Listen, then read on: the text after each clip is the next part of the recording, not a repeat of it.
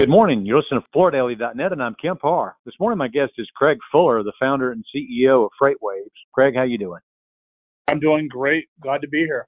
It's been a little over a year since we talked last, and at that time, you were predicting that freight rates would normalize by the second quarter of 22.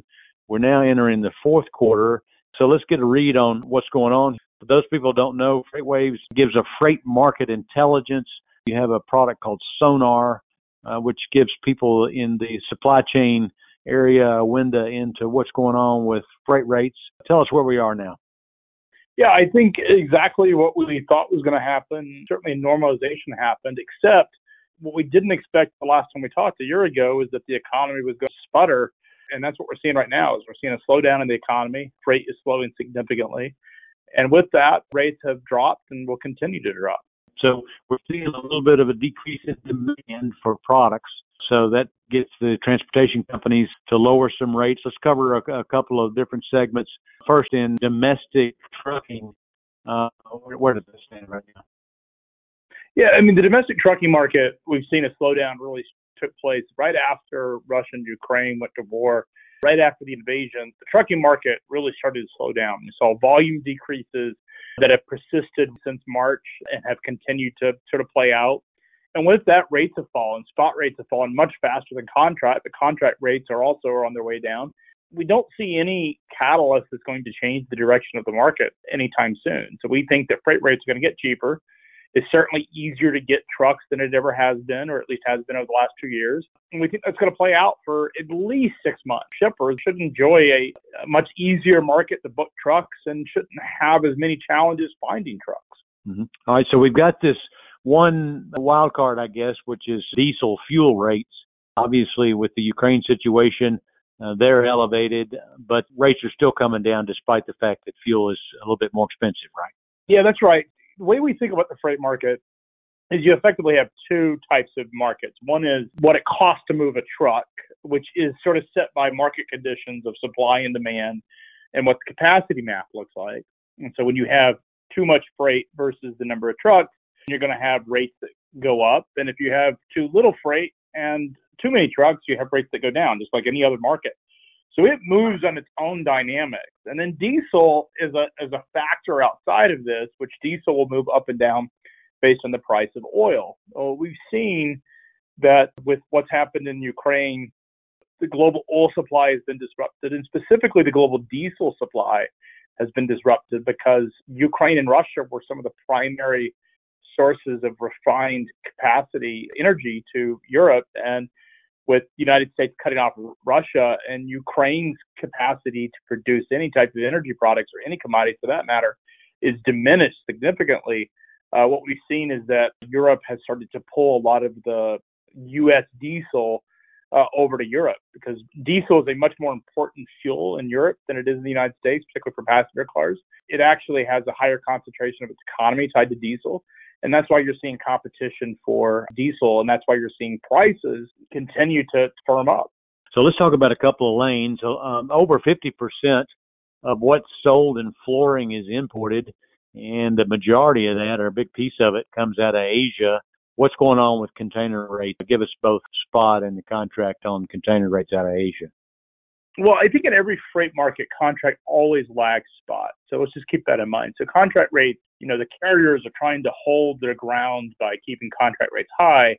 Spot has collapsed. In fact, we have not seen the level of collapsing in terms of just the crashing of rates in any market in freight the way we're seeing container rates collapse right now. So if you go back to where we were a year ago, container rates on a on a 40 foot container going from China to the U.S. West Coast was approximately the spot market was approximately twenty thousand dollars. If we look at where it's today, it's trending below three thousand, and it's well on its way uh, into the fifteen hundred. So we've seen rates have dropped by ninety percent just in the past twelve months, and there is no bottom. There's no floor in sight. So we think the container rates will go back to their pre-COVID norms probably within the next 60 to 90 days. So for folks that are thinking about how do I move freight, how do I think about long-term contracted rate agreements with ocean carriers, this is now a, a, market where shippers now have all the advantage, the BCOs have all the advantage, and they shouldn't have to be dealing with the carriers having leverage because they've lost a lot of that leverage. One of the great things from a shipper standpoint or BCO standpoint is that the phenomenon that's playing in the market is really driven by a lack of demand, which is certainly concerning economically.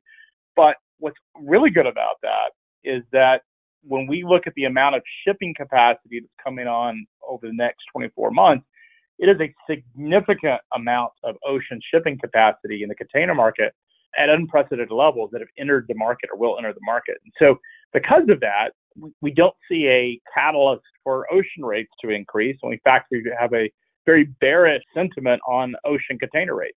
Okay.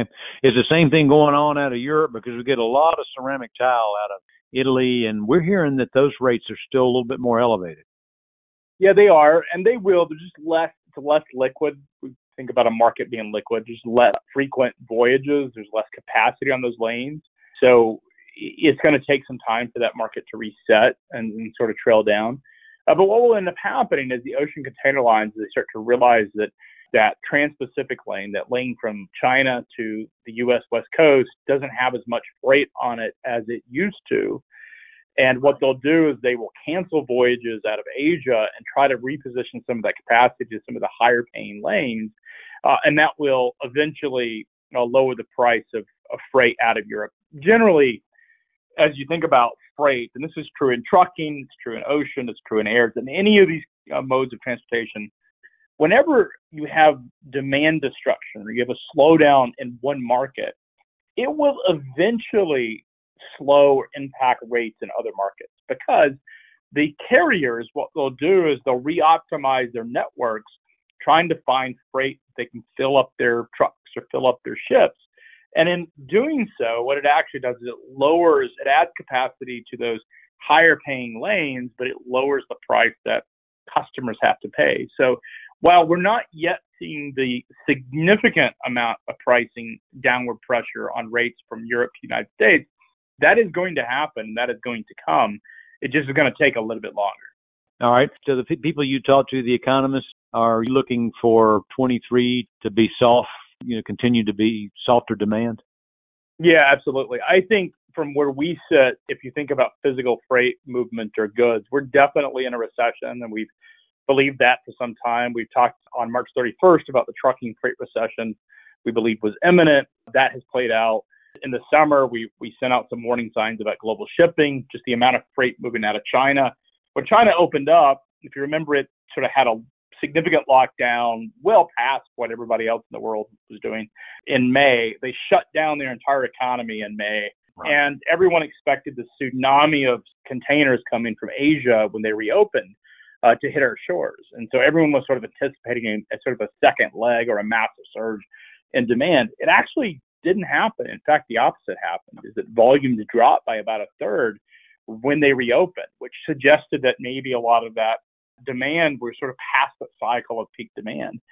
And since then, we've seen it continue to slow down. And so we believe that the global economy is in a recession, the freight market is in a recession, and one of the things that you have to remember is imports are only one component inside of the, the U.S. freight market. So you have imports that certainly drive it. That's largely consumer uh, discretionary drives a lot of the ocean container market.